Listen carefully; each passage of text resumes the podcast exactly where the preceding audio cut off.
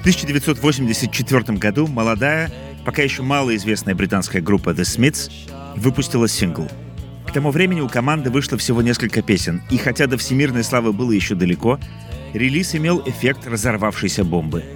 И совсем не в том ключе, на который рассчитывали музыканты.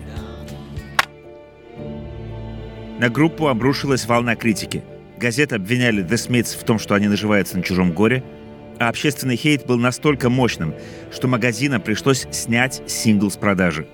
Музыканты были раздавлены и не знали, как объяснить людям, что ничего плохого не имели в виду. Причиной скандала стала песня «Suffer Little Children» — тихая лиричная баллада о детях, пропавших при загадочных обстоятельствах за 20 лет до релиза The Smiths.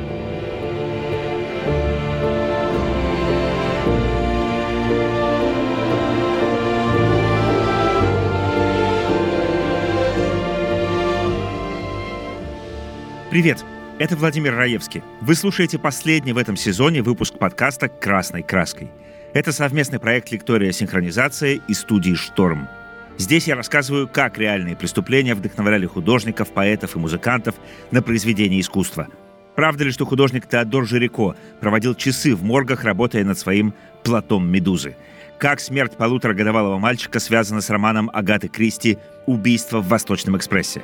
какие преступления на самом деле удалось раскрыть Артуру Конан Дойлу. Весь сезон я рассказывал криминальные сюжеты, которые впечатлили деятелей искусства и легли в основу их всемирно известных шедевров. Но в этот раз все будет немного иначе. Вы узнаете, как песня, вдохновленная серией чудовищных преступлений, чуть не стоила карьеры группе The Smiths.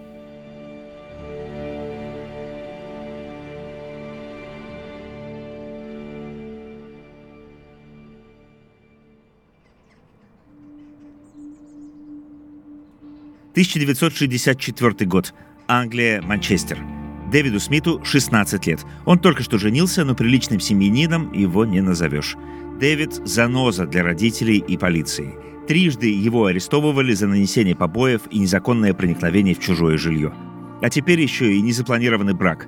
Его девушка Марин забеременела, и паре пришлось расписаться – Родители невесты не одобрили ранний брак и даже не пришли на церемонию. Зато после свадьбы Дэвид познакомился со старшей сестрой Марин и ее парнем Майра Хиндли и Иэн Брейди. Взрослые и крутые. Майре 22, Иену 26. Они вместе уже три года. Особенно Дэвиду понравился Иэн. Он платил за всех в кафе, с радостью одалживал книги, критиковал устройство общества и порой, то ли в шутку, то ли всерьез, предлагал ограбить банк. В отличие от многих, Иена совсем не смущала темное прошлое Дэвида, даже наоборот, привлекала. Так что они начали дружить. Вечером 6 октября 1965 года Дэвид и Марин были у себя дома, когда к ним, как часто бывало, заглянула Майра. Она поздно возвращалась с работы и сказала, что боится идти домой одна. Дэвид вызвался ее проводить. Они дошли до ее дома, Майра предложила выпить, Дэвид был не против, Майра привела его на кухню, достала вино, и куда-то вышла. И тут Дэвид услышал крик. Долгий, тонкий, словно женский, но почти нечеловеческий крик. Так кричат от ужаса. Следом послышался другой голос. Это звала Майра. «Дэйв, помоги!» Дэвид бросился в гостиную и увидел своего друга Иэна. В руках он держал топор. Перед ним на ковре лежал незнакомый молодой парень ровесник Дэвида. Иэн занес топор и ударил лежащего. Потом ударил еще раз, еще и еще. И так 14 раз подряд.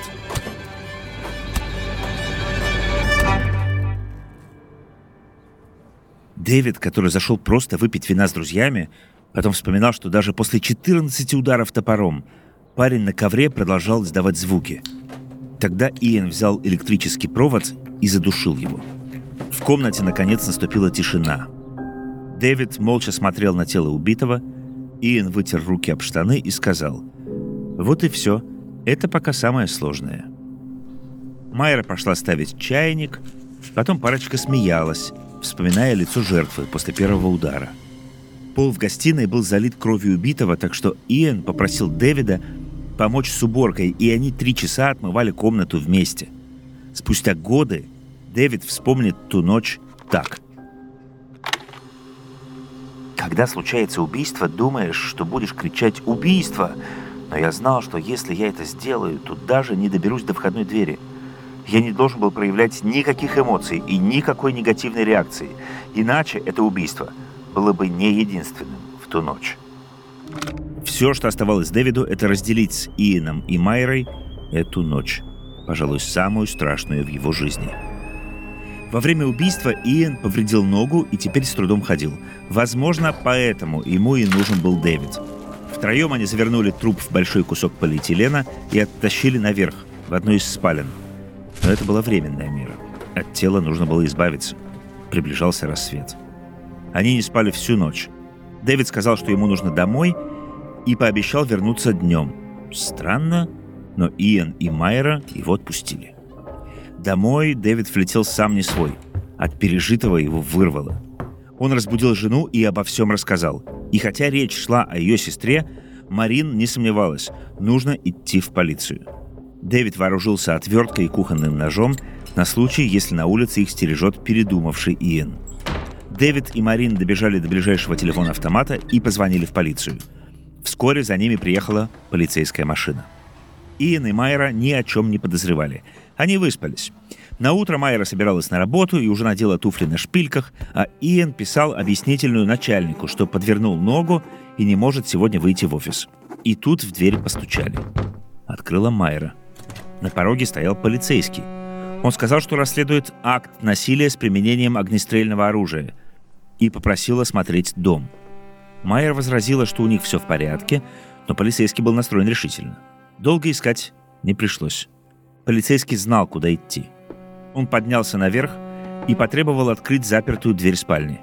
Майра сказала, что у нее нет ключа, он остался на работе, но Иэн, видимо, понял, что спорить бессмысленно, и велел ей открыть. Полицейскому он сказал, «Мы с Эдди поссорились, и ситуация вышла из-под контроля». В спальне красноречиво лежал большой полиэтиленовый мешок с трупом. Пока полицейские надевали на Иена наручники и зачитывали его права, он пытался придумать план спасения. Иэн вспомнил о пистолете, который ночью забросил под диван, но его уже обнаружили и забрали. Тогда он решил совершить побег, когда их выведут на улицу. Как и Дэвид прошлой ночью, Иэн вел себя совершенно безразлично, будто не его только что обвинили в убийстве. Он надеялся усыпить бдительность полиции. Но, выйдя на улицу, понял, что шанса у него не было с самого начала. Бежать было некуда. Дом окружали 30 полицейских. Иена и Майеру посадили в машину и повезли в полицейский участок.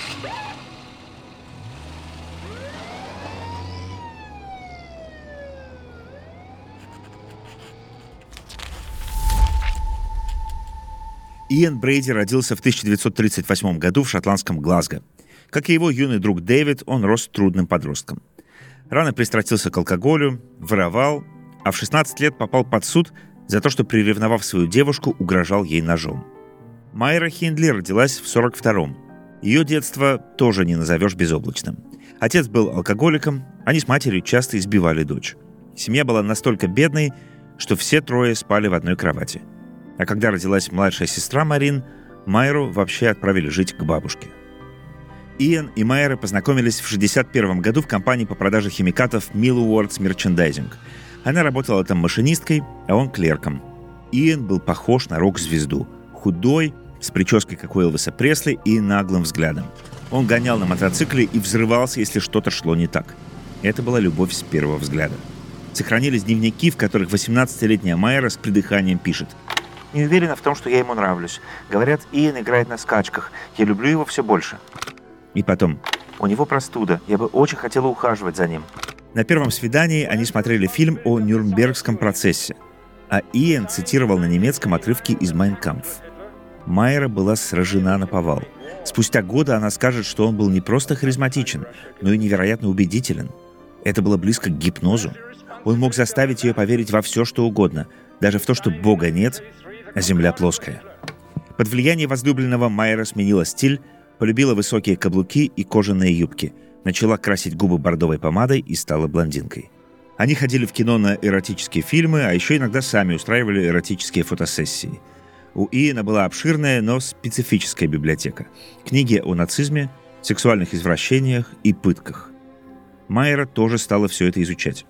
Мечтая о будущем, они представляли, как совершают ограбление банка. Майера даже пошла учиться стрелять и купила два револьвера. И лучше бы они ограбили банк. Но вместо этого они забили топором безоружного подростка. Что же произошло в тот вечер в доме Иена и Майеры? Убитому Эдварду Эвансу было 17. В день своей гибели он встретил Иена на центральном вокзале Манчестера. Иен пригласил парня к себе. Эдвард был не против. Кажется, оба искали приключений. Они сели в машину, припаркованную возле вокзала. За рулем сидела Майера. Иен сказал, что это его сестра. Майера отвезла парней домой. Там они выпили вина, и Иен предложил Майере позвать к ним их друга, Дэвида. Что было дальше, вы знаете. Объясняя полиции случившееся, Иэн сказал, что они с гостем поругались. Гость набросился на него с кулаками, и Иэн был вынужден защищаться. Обычный бытовой конфликт. По словам Майеры, это был несчастный случай. И Иэн, и Дэвид утверждали, что Майера в убийстве не участвовала. Не имея против девушки улик, полиция ее отпустила. Иена же арестовали по подозрению в убийстве.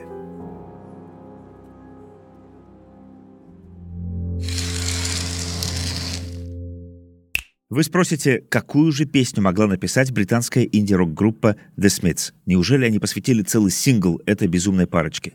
Не совсем так. На эту историю музыканты смотрели иначе. Мы расскажем об этом дальше. Еще специально для нашего подкаста мы создали сайт и выложили на нем несколько фотографий этого дела. Посмотрите на Иэна Брейди, убийцу, обладавшего необъяснимой харизмой. Полицейские и психиатры, даже они позже отметят, что едва не попали под чары этого молодого человека. Также на нашем сайте можно оформить подписку на онлайн-курсы синхронизации и получить доступ к более сотни курсов по 20 направлениям. Искусство, кино, литература, психология, история, религии и не только. Например, из курса «Музыка. Как слушать и получать удовольствие» вы узнаете, что общего у другой, не менее известной британской группы Radiohead и композитора Николая Римского-Корского. По промокоду «Красный» годовой доступ ко всем курсам синхронизации обойдется вам на целых 65% дешевле. Всего 12 600 рублей вместо 36 тысяч рублей. Оплатить можно сразу или долями в 4 платежа, российской или зарубежной картой. Обеспечьте себя интеллектуальным досугом на год вперед вместе с синхронизацией. Ссылка на сайт с дополнительными материалами и подпиской в описании эпизода.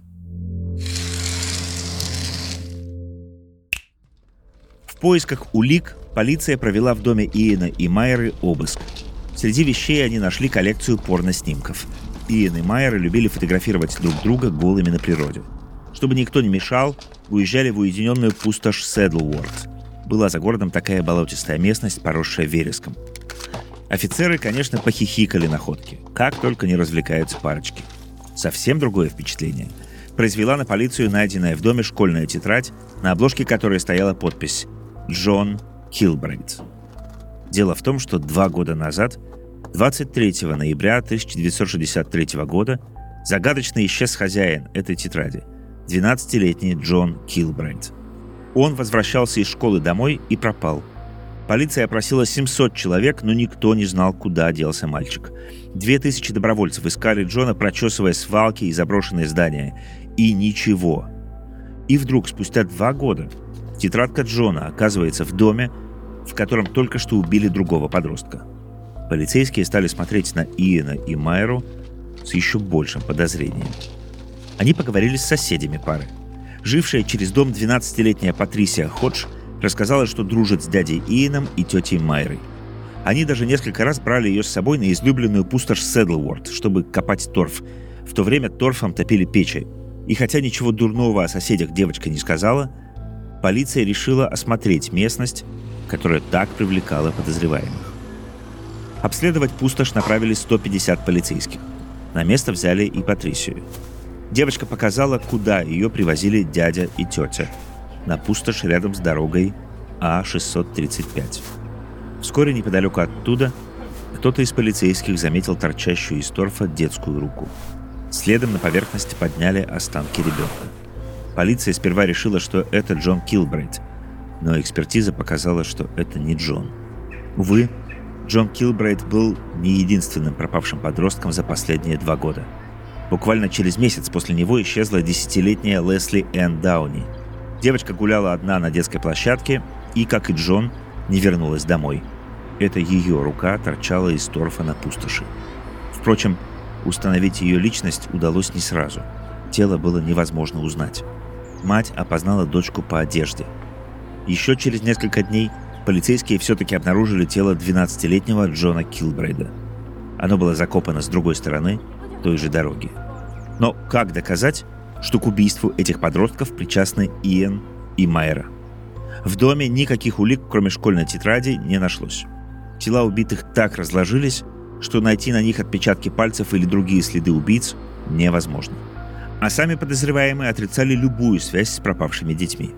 Да, Иэн признал, что 17-летний Эдвард Эванс погиб в их доме. Но, по словам пары, к остальным смертям они не имели никакого отношения. Тем временем одну зацепку дал следствию Дэвид Смит, свидетель убийства Эдварда Эванса. На допросе он сказал, что Иэн питал особую страсть к железнодорожным станциям. Вот даже Эдварда он встретил на центральном вокзале Манчестера. Казалось бы, да мало ли у человека может быть интересов. Иэн много к чему питал страсть к порнографии, философии, ограблениям банков. Полиция провела обыски на всех окрестных станциях. Удивительно, но это сработало. На центральном вокзале Манчестера нашлись два подозрительных чемодана. Позднее под обложкой молитвенника Майеры обнаружат две квитанции из той же камеры хранения. В чемоданах лежали порно-журналы, фотографии пустоши, плети, дубинки, какая-то магнитофонная лента – и еще несколько порноснимков. Только на этот раз на фото была не Майера, которую любил снимать Иэн. На них оказалась десятилетняя Лесли Энн Дауни, тело которой только что нашли на пустоши. Девочка на фото была раздета, а ее глаза полны ужаса. Полицейские изучили и найденную в чемодане магнитофонную ленту. Слушавшие пленку люди говорят, что это самое страшное, что они слышали в своей жизни – на 16-минутной аудиозаписи слышно три голоса. Мужчины, женщины и маленькой девочки. Девочка плачет и умоляет отпустить ее к маме. Говорит, что ей больно, что она не может дышать и просит Бога о спасении. На фоне, как в фильме ужасов, играет красивая рождественская песня «Little Drummer Boy». Это песня о маленьком барабанщике, который на Рождество хочет что-то подарить младенцу Иисусу, но у него ничего нет, кроме его музыки – эта песня – последняя, что услышала в своей жизни десятилетняя Лесли. Ее голос на записи опознала мама. Так Иену и Майре предъявили обвинения в трех убийствах.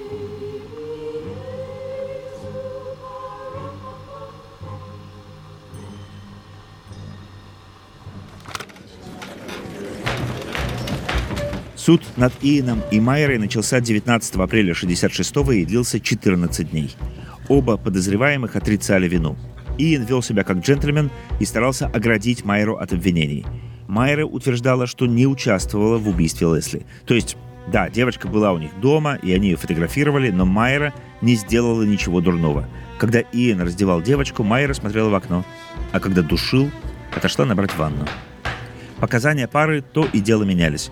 То они понятия не имели о пропавших детях, то вспоминали, что видели их с незнакомыми мужчинами – они не взяли на себя ответственность ни за одно из преступлений.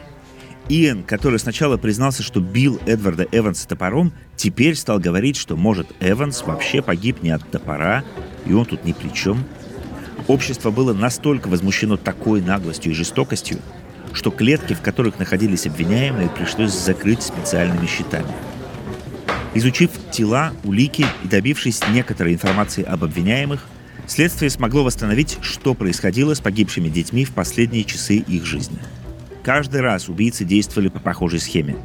Выбирали одинокого ребенка, звали его с собой, а оставшись с ним наедине, насиловали и убивали. 12-летнего Джона Килбрейда парочка встретила в магазине.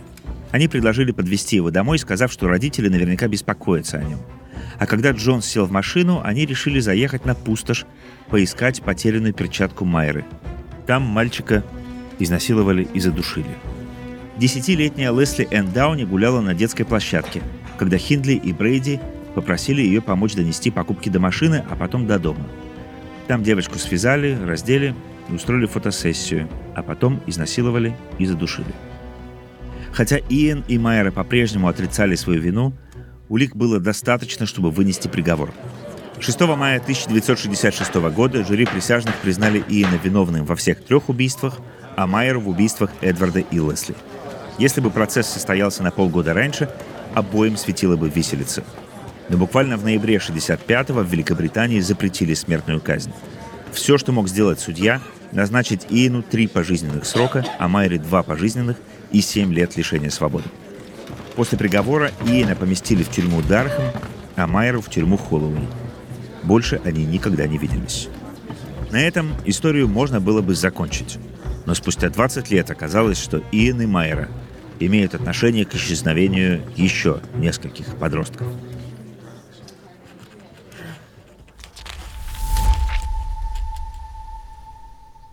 В 1963 году одновременно с Джоном и Лесли в Манчестере пропали еще двое детей.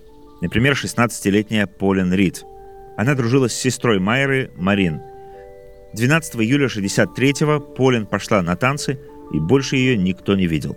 Более 20 лет полиция гадала, что случилось с девушкой. В 1964-м пропал еще один школьник. 12-летний Кит Беннет. Он пошел навестить бабушку и пропал – Полиция заподозрила в убийстве мальчика его отчима. В таких делах всегда первым делом проверяют родственников. Четыре раза его вызывали на допрос, но доказать ничего не смогли. Эти исчезновения и те, за которые уже осудили Иена и Майру, произошли в течение двух лет. Полиция подозревала, что парочка может быть причастна к нераскрытым убийствам детей, но доказать ничего не могла. И только в 85-м догадки подтвердились. Журналист газеты The Sunday People Фред Харрисон решил взять у Иена Брейди интервью. Репортер специально ездил в тюрьму 8 раз. В общей сложности разговор длился 16 часов. По словам журналиста, во время одной из этих встреч Иэн признался ему в убийстве Полин Рид и Кита Беннета. К тому времени Иэн и Майера провели в тюрьме уже 20 лет. После статьи в The Sunday People к Иену в тюрьму наведался следователь. Но на расспросы убийца лишь презрительно усмехался – Впрочем, никто и не рассчитывал на немедленное раскаяние. Полиция возобновила поиски в пустоши Седлворд, а мать пропавшего Кита Беннета, которая все эти годы искала своего сына, написала Майере письмо. Как женщина женщину. Она просила Майеру открыть тайну и указать место, где спрятано тело ее сына, чтобы она могла наконец похоронить его. Мать Кита писала. «Я простая женщина, работаю на больничной кухне. Мне потребовалось пять недель, чтобы написать это письмо, потому что для меня это очень важно. Пожалуйста, пусть оно будет принято вами как есть, как мольба о помощи. Пожалуйста, мисс Хиндли, помогите мне. Неизвестно, повлияло ли на Майеру именно это письмо, но через несколько дней она согласилась показать полиции места пустоши, где они часто бывали с Иеном. Свою причастность к убийству Кита она отрицала – Следователь сомневался в искреннем желании Майеры помочь следствию. Скорее, она считала, что сотрудничество с копами поможет ей получить условно-досрочное освобождение. Да и потом, кому за 20 лет не наскучит сидеть в тюрьме? На вертолете Майеру доставили на пустошь Седлворд. Чтобы скрыть лицо Майеры, на нее надели лыжную маску. Полиция перекрыла все дороги, ведущие к пустоши. Майре до сих пор поступали угрозы, и в случае нападения следствие могло потерять ценного свидетеля. Но, увы, полицию ждало разочарование. На месте Майера не могла вспомнить, где именно они с Иеном проводили время. Все-таки прошло 20 лет. Майеру вернули в тюрьму. Однако через пару месяцев она кое-что вспомнила. И в феврале 87-го дала под запись признательные показания. Майера заявила, что причастна к пяти убийствам – Правда, описывая каждый случай, Майра снова настаивала на том, что в момент наступления смерти жертв ее не было рядом. То она выходила на кухню, то набирала ванну, то сидела в машине. В числе убитых Майера назвала и 16-летнюю Полин Рид. Как рассказала Майера, вечером 12 июля 1963 года она встретила Полин, с которой уже была знакома. Майер пожаловалась девушке, что потеряла перчатку на пустоши и попросила съездить с ней на поиски – Полин согласилась и села в фургон Майеры. На пустоши к ним на мотоцикле приехал Иэн. По словам Майеры, сама она осталась в машине, а Иэн и Полин пошли искать перчатку. Через некоторое время Иэн вернулся один и сказал, что с девушкой покончено. Полин была изнасилована и убита. Ее тело они закопали там же. После признания Майеру еще раз отвезли на пустошь, и на этот раз ей удалось вспомнить более конкретное место захоронения Полин. Узнав о сотрудничестве Майеры со следствием, Иэн тоже решил признаться. Взамен он требовал, чтобы ему предоставили вещества для совершения самоубийства, но власти отказались это делать. Иэн признал, что убил Полин Рид, но утверждал, что непосредственное участие в убийстве принимала и Майера. В июле 87-го тело Полин нашли совсем недалеко от того места, где до этого были найдены останки десятилетней Лесли. Поиски Кита Беннета длились дольше всего. Полиция и добровольцы прочесывали огромные участки пустоши. При этом Иэн и Майера будто играли со следствием. Иэн тоже требовал отвезти его на пустошь, но на месте не мог ничего вспомнить. Потом он заявил, что совершил еще несколько убийств. В числе жертв он называл мужчину, убитого в Манчестере, женщину, утопленную в канале, и двух человек в Шотландии. Но по описанным обстоятельствам полиция не смогла соединить их ни с одним нераскрытым делом того периода. При этом никаких новых подробностей об исчезновении Кита Беннета не появлялось. Мать Кита отправила Майре второе письмо. Она писала, что чувствует к ней симпатию, и снова просила указать могилу сына. Майер ответила, что получи она это письмо раньше, она бы призналась и помогла полиции. А теперь уже ничем помочь то ли не хотела, то ли не могла. Слишком много лет прошло. В конце лета 87-го поиски тела 12-летнего Кита Беннета в пустоши закончились ничем. Признание и сотрудничество со следствием не помогли ни Майере, ни Иену сократить свое заключение. Срок, когда Майера сможет подать на условно-досрочное освобождение, несколько раз переносили. Сначала через 25 лет тюрьмы, потом через 30. Только в 97-м комиссия по УДО рассмотрела прошение Майеры и согласилась не освободить ее, но перевести в тюрьму общего содержания. Майера подала три апелляции, надеясь на освобождение, и на все три получила отказ.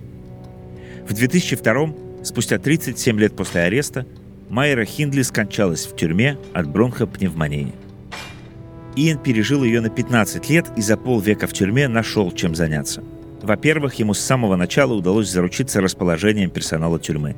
Помните, как в другом нашем выпуске маньяка Эдди Гейна очень полюбили сотрудники психбольницы? С Иэна в тюрьме произошло то же самое. Тюремщики приносили ему эротические романы и книги Макиавелли – Потом он добился того, чтобы тюремное руководство платило за его уроки немецкого с преподавателями Дарамского университета. Правда, эту лавочку быстро прикрыли. Администрация очухалась и поняла, что оплачивать из тюремного бюджета частные уроки серийному убийце – это как-то слишком. Любимым способом Иена добиваться своего в тюрьме были голодовки. То он голодал, требуя перевести его в психбольницу ради более мягких условий – то с помощью голодовки получил место в тюремной больнице. Там он смог работать уборщиком и свободно перемещаться по больничному крылу. Иэн долго требовал, чтобы им с Майерой разрешили супружеские визиты. А когда ему отказали, на протяжении трех лет то и дело объявлял голодовки. Но в этом случае безрезультатно. В то же время в тюремную больницу перевели группу подростков с психическими расстройствами. Им было около 15 лет, как и некоторым из тех, за убийство которых был осужден Иэн. Вскоре медики заметили, что он проявляет к подросткам нездоровый интерес. А спустя еще четыре года один из заключенных пожаловался персоналу, что Иэн принудил его к сексу. В 1985 году Иэна Брейди признали невменяемым и перевели в психбольницу Эшвуд. Там он снова голодал по разным поводам, вел активную переписку со внешним миром и даже написал и издал книгу «Врата Януса», в которой анализировал чужие серийные убийства. Но даже вольготные условия в тюрьме не смогли скрасить заключение Иена. С некоторых пор главным его желанием стала смерть. Он понимал, что никогда не получит УДО и мечтал о самоубийстве. Пытаясь свести счеты с жизнью, он устроил затяжную голодовку. Но в больнице было разрешено принудительное кормление, и умереть ему не дали. В другой раз знакомая прислала Иену детективный роман. Бдительные тюремщики обнаружили в книге потайную полость. Там лежало столько таблеток парацетамола, сколько было бы достаточно для самоубийства. В 2005-м Иэн написал письмо маме Кита Беннета. Прошло уже больше 40 лет со дня пропажи мальчика. Иэн писал, что укажет место захоронения, если мать уговорит полицию отвезти его на пустошь. 68-летняя женщина дала каналу Sky News интервью, в котором призывала полицию отвезти убийцу и сына в Седлворд. Но власти уже не верили, что Иэн сможет предоставить хоть сколь-нибудь полезную информацию. Больше на пустошь он не попал.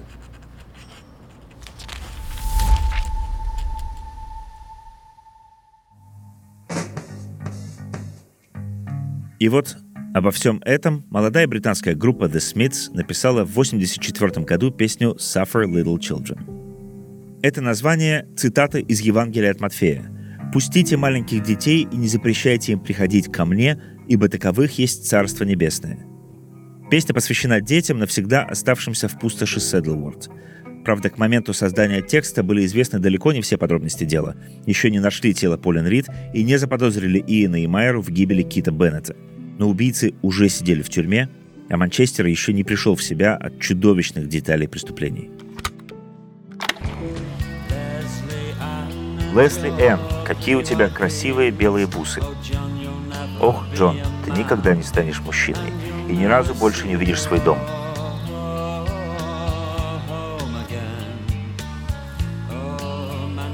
Манчестер, за сколько жизней ты в ответе? Эдвард, видишь эти манящие огни? Сегодня твоя самая последняя ночь. Солист группы The Smiths Стивен Морриси вырос в Манчестере. Он был всего на пять лет младше Лесли Энн Дауни, самой юной из жертв. В 60-е он жил неподалеку от той улицы, где находился дом Иена и Майры, и где нашли тело Эдварда Эванса. Морриси вспоминал, что в его детстве преступления парочки много лет не сходили с уст жителей города – Говорили даже, что Морриси с командой выбрали для группы название The Smiths в честь Дэвида Смита и его жены Марин, которые сдали убийц полиции. Но музыканты отнекивались, мол, это просто распространенная фамилия. Отыщите меня, прошу, отыщите меня. Мы на мрачных мглистых болотах. Возможно, мы мертвы, но мы не исчезли.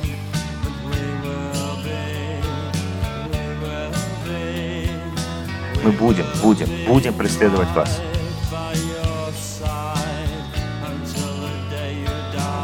До вашей смерти.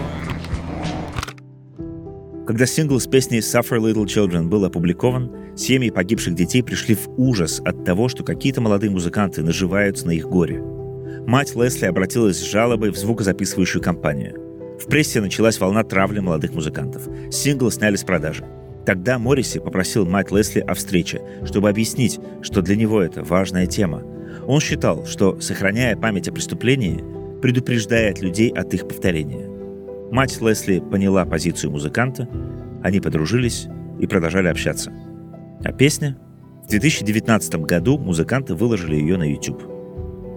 Родители Джона Килбрейда после его гибели развелись, мать Полин Рид после смерти дочери попала в психиатрическую лечебницу – и когда спустя 24 года тело Полин нашли на пустоши, мать привезли из больницы на похороны, предварительно напоив успокоительными. Мать Лесли Энн Дауни умерла от рака печени. Врачи считали, что причиной болезни стал пережитый стресс из-за потери дочери. Вы можете спать, но вы никогда не увидите снов. Манчестер, за сколько жизней ты в ответе?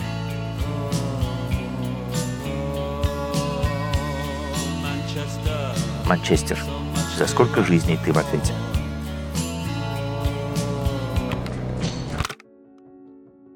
Последняя страшная тайна Иена Брейди и Майера Хиндли так и осталась неразгаданной. Останки Кита Беннета, 12-летнего мальчика, который пошел к бабушке и не вернулся, ищут уже 60 лет.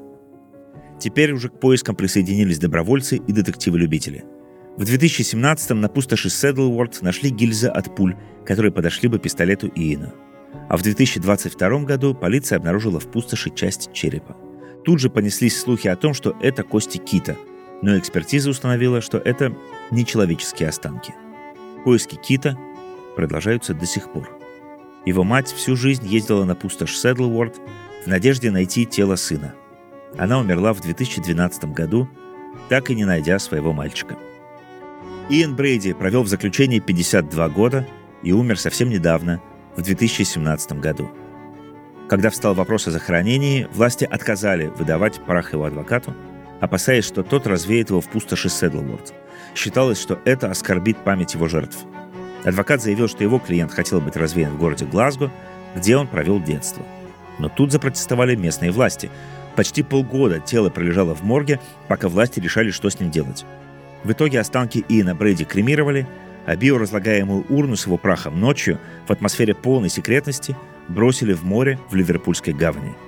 Его возлюбленную и сообщницу Майру Хиндли тоже кремировали за 15 лет до этого. Найти подрядчика оказалось непросто. Более 20 похоронных бюро отказались заниматься этим делом, не желая портить себе репутацию. Родственники Майеры не пришли на прощание с ней. После ее ареста им пришлось сменить фамилию чтобы не ассоциироваться с убийцей детей. Урну с прахом Майеры Хиндли забрала себе ее подруга по тюрьме.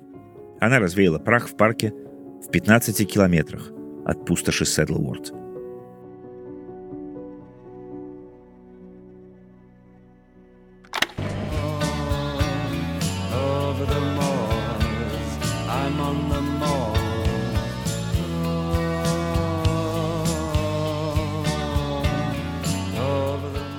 На болотах, я на болотах, на болотах. Ребенок на болотах.